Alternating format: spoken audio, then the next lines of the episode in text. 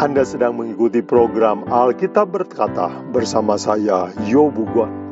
Jika Anda mempunyai pertanyaan Alkitab atau permintaan doa, hubungi kami di 0821 1610 1612.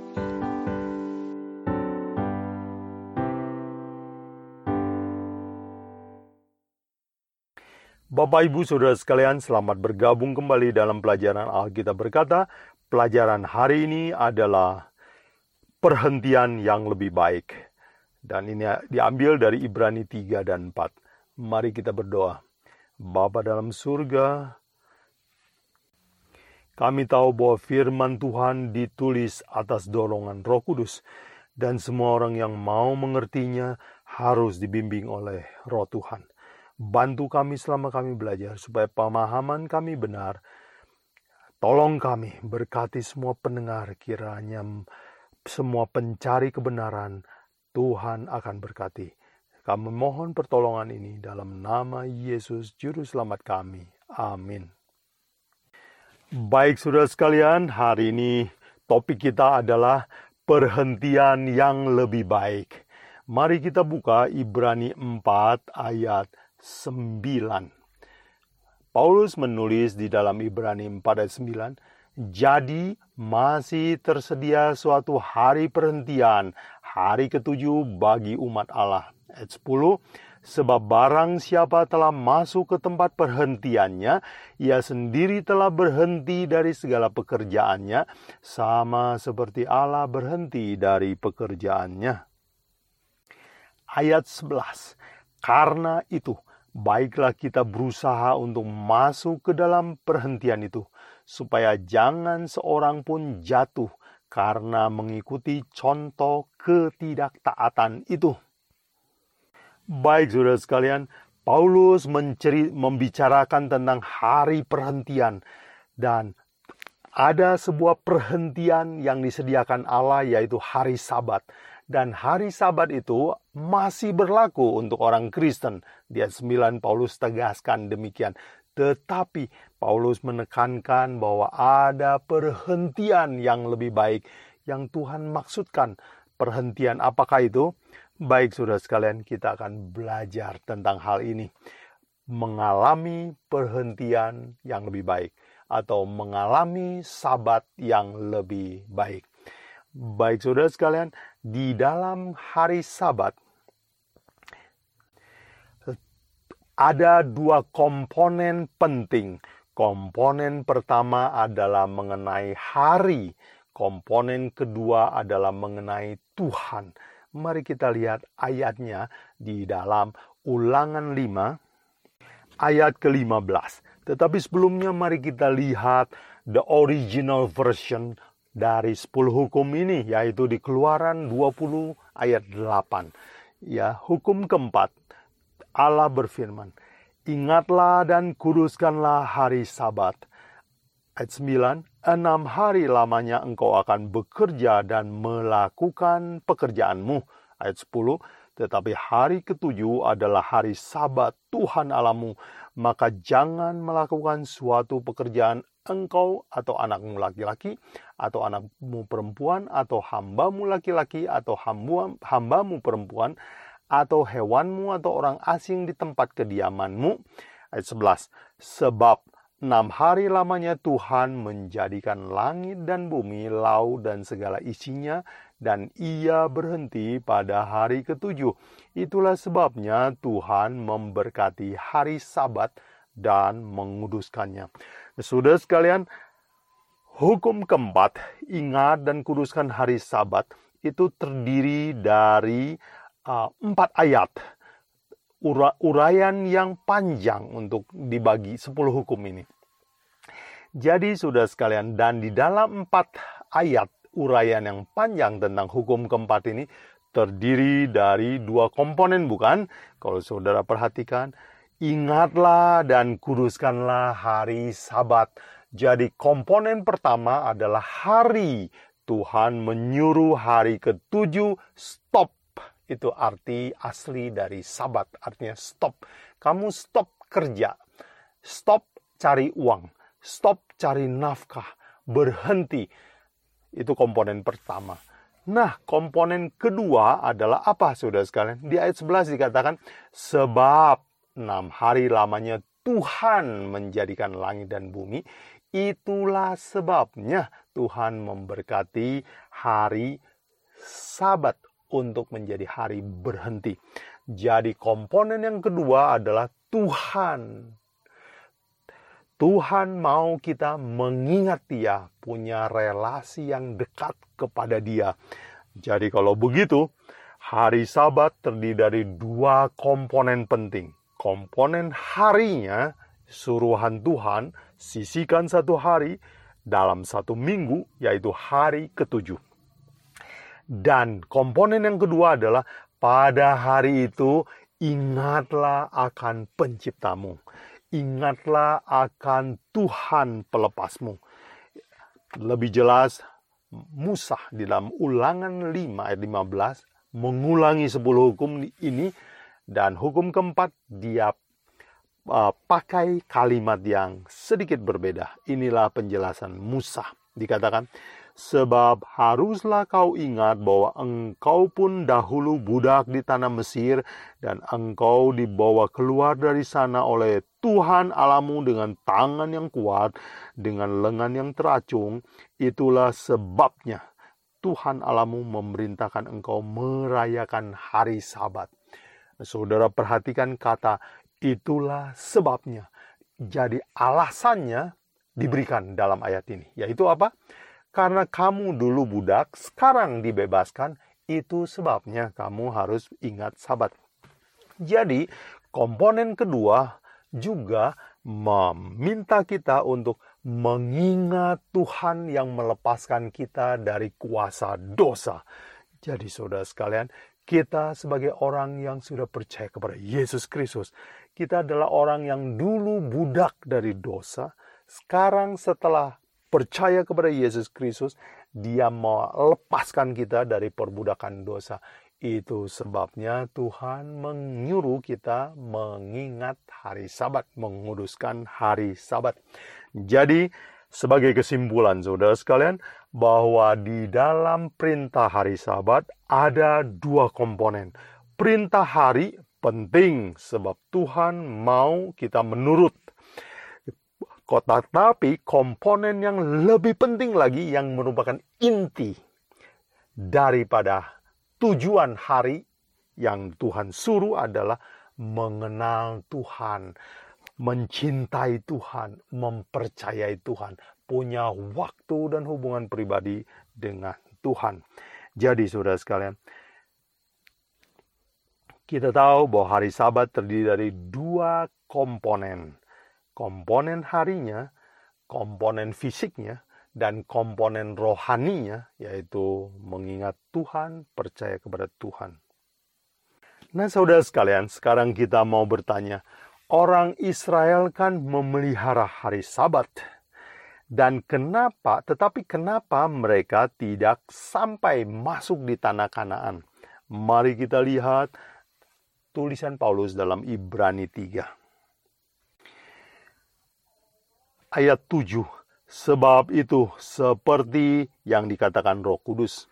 Pada hari ini, jikalau kamu mendengar suaranya, janganlah keraskan hatimu seperti dalam kegeraman pada waktu pencobaan di padang gurun, di mana nenek moyangmu mencobai aku dengan jalan menguji aku. Sekalipun mereka melihat perbuatan-perbuatanku, 40 tahun lamanya. Itulah sebabnya maka Aku murka kepada angkatan itu dan berkata, Selalu mereka sesat hati dan mereka tidak mengenal jalanku. Sehingga aku bersumpah dalam murkaku, mereka takkan masuk ke dalam tempat perhentianku. Nah orang Israel di padang belantara 40 tahun memelihara hari sabat tetapi tidak masuk tanah Kanaan. Hanya dua orang yang masuk tanah Kanaan yang keluar dari Mesir yaitu Kaleb dan Yusuf, uh, Kaleb dan Joshua. sisanya adalah anak-anak mereka yang masuk. Jadi semua orang yang asli keluar dari Mesir tidak pernah masuk sampai tanah Kanaan. Kenapa, saudara sekalian? Paulus katakan di dalam ayat ke-8 karena mereka keras hati, oke? Okay? Kemudian dikatakan ayat 9, mereka mencobai aku dan menguji aku. Walaupun mereka sudah lihat mujizat, masih terus minta mujizat. Jadi saudara sekalian, inilah alasannya kenapa orang Israel walaupun pelihara hari tetapi tidak masuk ke dalam ta tanah perhentian, yaitu Kanaan. Dan secara ringkas Paulus tulis di dalam Ibrani 3 ayat 18 ayat 19 dikatakan demikianlah kita lihat bahwa mereka tidak dapat masuk oleh karena ketidakpercayaan mereka oleh karena tidak mempercayai firman Tuhan. Jadi saudara sekalian, orang is, kita tadi sudah belajar bahwa hari sabat terdiri dari dua komponen. Kenapa orang Israel pelihara sabat, hari sabat dan tidak masuk tanah kanan? Sebab mereka punya komponen pertama, tetapi gagal di komponen yang kedua dari hari sabat, yaitu percaya kepada setiap firman dari Tuhan. Mereka percaya hari, mereka melakukan hari, mereka melakukan ritual agama, kewajiban agama, tetapi mereka tidak mempercayai setiap firman dari Tuhan yang mendirikan agama tersebut. Jadi mereka rajin di bagian luar tetapi tidak mempercayai inti daripada agama tersebut yaitu Allah sendiri. Jadi kenapa orang Israel gagal? Karena mereka mementingkan bentuk luar dari agama dan gagal mempercayai setiap janji Tuhan. Nah, saudara sekalian, jadi Paulus ingin kita hati-hati kita beragama Kristen tetapi kalau gagal mempercayai setiap kata dari Kristus, kita akan gagal memasuki perhentian Allah, yaitu kanaan surgawi. Kita akan gagal masuk surga kalau kita hanya rajin beragama, tetapi tidak beriman kepada Allahnya atau intinya agama tersebut. Paulus memberi nasihat kepada kita. Ibrani 3:12. Waspadalah hai saudara-saudara supaya di antara kamu jangan terdapat seorang yang hatinya jahat dan tidak percaya kepada dan murtad dari Allah yang hidup ya. Ayat 13 dia nasihatkan tetapi nasihatilah seorang akan yang lain setiap hari selama masih dapat dikatakan hari ini supaya jangan ada di antara kamu yang menjadi tegar hatinya oleh karena tipu daya dosa. Sudah sekalian, Paulus khawatir bahwa sebagian orang yang sudah menjadi Kristen mereka sibuk dengan hal-hal luar kekristenan, misalnya aktivitas, pelayanannya, upacaranya, ya kemudian seremoni-seremoninya, tetapi lupa untuk lebih dekat kepada Kristus, yaitu inti dari agama. Untuk hal ini Paulus menasihatkan di dalam Ibrani 5 ayat 12. Paulus mengatakan, sebab sekalipun kamu ditinjau dari sudut waktu, sudah seharusnya menjadi pengajar. Kamu masih perlu diajarkan lagi asas-asas pokok dari pernyataan Allah dan kamu masih memerlukan susu bukan makanan yang keras. Jadi saudara sekalian Paulus bilang, kamu ini sudah percaya berapa lama? Kenapa masih sibuk dengan hal-hal yang dasar dari agama? Sibuk dengan bentuk luar atau legalisme dari agama. Yang apa yang harus kamu lakukan kata Paulus? Di dalam Ibrani 6 ayat 1 Paulus katakan, Sebab itu marilah kita tinggalkan asas-asas pertama dari ajaran tentang Kristus dan beralih kepada perkembangan yang penuh. Dalam bahasa aslinya dikatakan perkembangan yang sempurna. Jadi Paulus bilang, sudah lama kita menjadi percaya kepada Kristus, iman kita, kerohanian kita jangan sama lagi. Kita harus makin dewasa, makin dekat kepada Kristus, karakter kita makin sempurna. Itu yang Paulus maksudkan dengan perkembangan penuh. Artinya karakter kita makin mirip dengan Yesus Kristus. Dan Paulus katakan dalam Ibrani 6 ayat 2, ya kamu jangan lagi mementingkan hal-hal yang dasar seperti berbagai ajaran pembaptisan, penumpangan tangan, kebangkitan orang mati, atau hukuman kekal. Itu adalah doktrin-doktrin dasar dan upacara-upacara dasar. Sudah tahu bahwa di dalam kekristenan ada baptisan. Orang Israel ada upacara cuci tangan. Kemudian tumpang tangan adalah upacara yang sering dilakukan oleh orang Israel ya. Seseorang diurapi, ditumpangkan tangan. Kemudian dalam kekristenan juga sekarang praktek tumpang tangan juga sering dilakukan. Nah, Paulus katakan bahwa hal-hal uh, itu adalah sifatnya lahiriah. Kamu harus bertumbuh, jangan menting, mementingkan uh, agama itu secara upacara, tetapi kamu harus makin mengenal Yesus Kristus dan makin dewasa dalam tabiat, makin menyerupai Yesus Kristus. Jadi Paulus mengharapkan bahwa kita makin hari makin bertumbuh dan makin dewasa dan menghasilkan buah tanpa pertumbuhan seperti itu, tanpa kita menjadi dewasa dari hari ke hari, tanpa tabiat kita berubah makin hari makin mendekati Kristus, kita akan kehilangan keselamatan.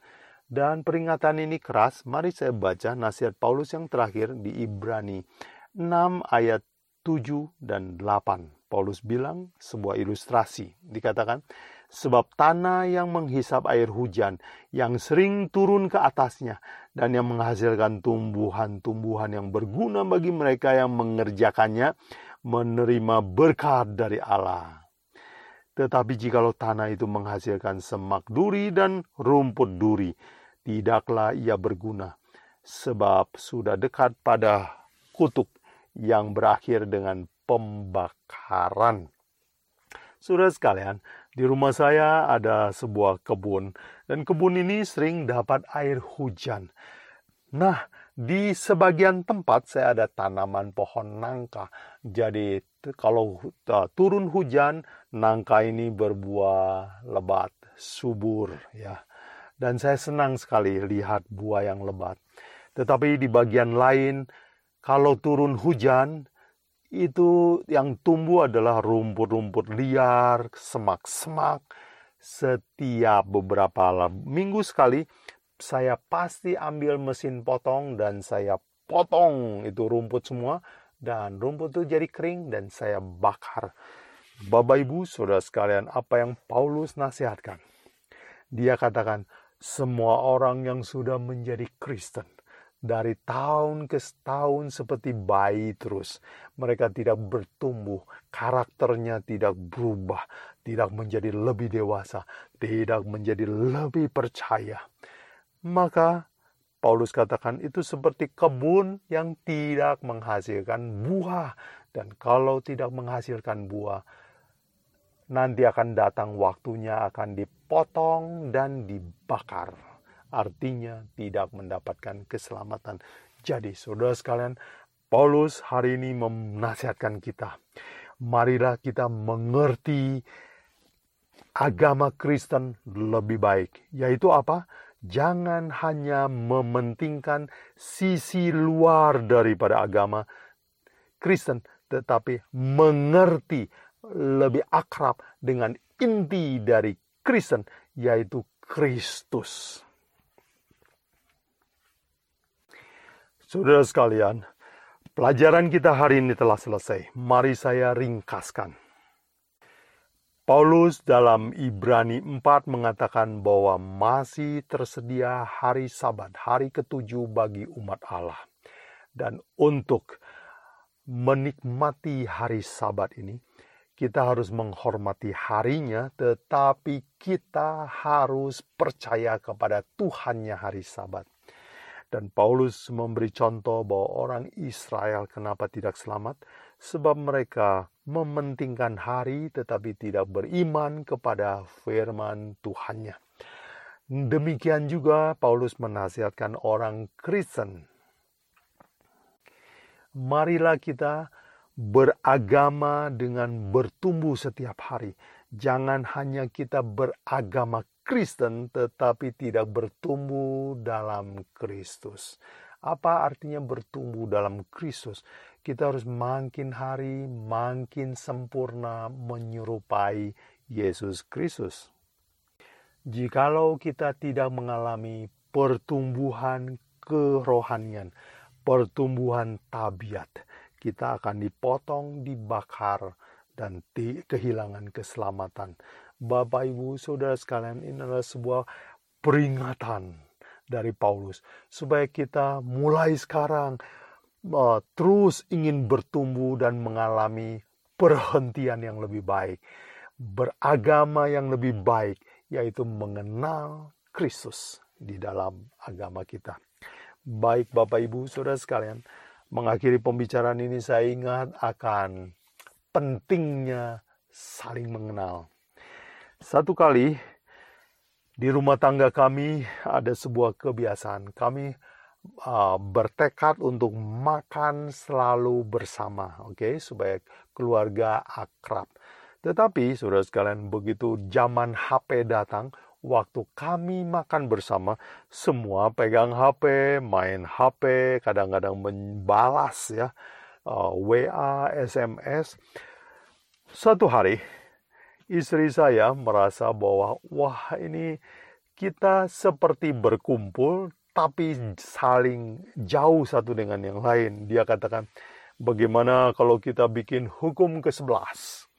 Secara bergurau dia katakan, bunyi hukum ke-11 adalah waktu makan semua jangan pegang HP.